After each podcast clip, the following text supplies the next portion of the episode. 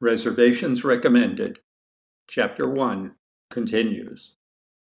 In the lobby, one of his neighbors, a man of 35 or so, someone he knows only as Robert, is screaming at the girl behind the desk.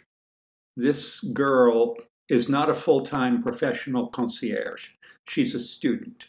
In fact, she's the prettiest of the girls who live down the hall from Matthew. Robert's dressed almost entirely in black, including a black fur coat and black and white patent leather saddle shoes. His date is standing behind him with his arms folded, trying to appear uninterested, but his eyes betray him. They're afire with the thrill of watching Robert make a scene. He too is dressed in black, he has a rhinestone pin on the lapel of his coat. This is absolutely inexcusable, Robert is shouting. Fifteen minutes! Fifteen minutes we waited for the goddamned elevator. Inexcusable! Inexcusable! Matthew tries not to chuckle. It sounds like a spelling bee he can't keep himself from spelling mentally I N E X C U S A B L E. I don't ever want this to happen again. Do you hear me? Robert stamps his foot. The girl is on the verge of tears. Matthew loves the way her hair falls over her shoulders, fine and straight, light brown with a little red in it. For the first time, he notices that she has freckles. Freckles, he says to himself, my God. And he asks himself, how old is this girl? 22? 18? 12? He has no idea. He can't tell. It occurs to him just then that he's well on his way to becoming an old fart, or a middle aged fart, anyway. The girl has a textbook of some kind open on the desk in front of her. She pushes some hair back behind her ear in that lovely, heartbreaking way girls do, and runs her finger under her eye, wiping away an incipient tear.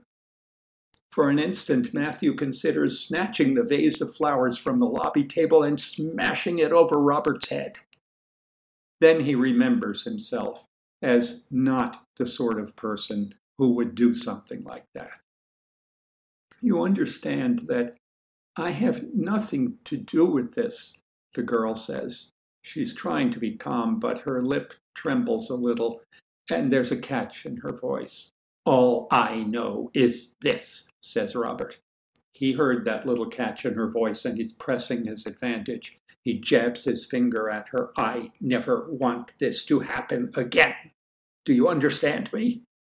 She frowns and nods, barely. Do you understand me? Yes, I understand you, but good. That's all I have to say about it. He turns on his heel and his friend opens the door for him. They walk out and start off down the street, talking animatedly, flinging their arms. The girl puts her elbows on the desk and lets her chin drop into her hands. He has no right to talk to you like that, Matthew says. He wonders if this is a good time to ask her if she'd like to drop in for dinner sometime. She looks up at him and smiles weakly. I called the elevator company, she says. She blinks, and she brushes her hands across her eyes. Matthew thinks about staying home, just hanging out in the lobby, perhaps, chatting with her, helping her study, sending out for whatever girls her age eat. He pulls his stomach in and stands up a little straighter is immediately struck by the fact that he thinks it's necessary to pull his stomach in and stand up a little straighter and loses his nerve. He gives her a crooked little grin that he hopes she'll consider conspiratorial. What more can you do? he says. She shrugs. For a moment, he thinks she's going to ask him something.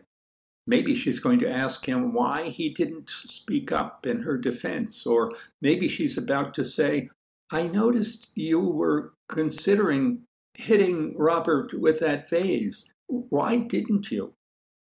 Whatever she thought of asking, she thinks better of it, he guesses, because she just shrugs.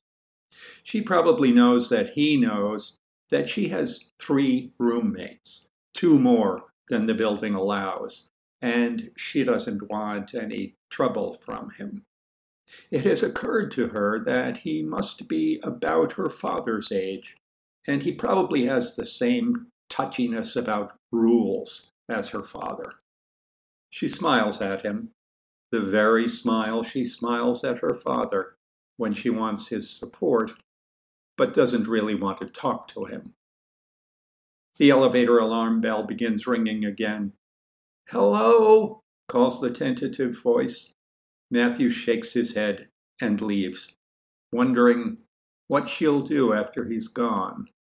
Will she call a friend and chat? Will she call the elevator company again? Will she stick her earphones in her ears so she won't hear the little voice calling from the elevator? Will she slip into the mailroom and efface the unhappy incident with cocaine? Maybe she'll say to herself, He's kind of cute, that Mr. Barber.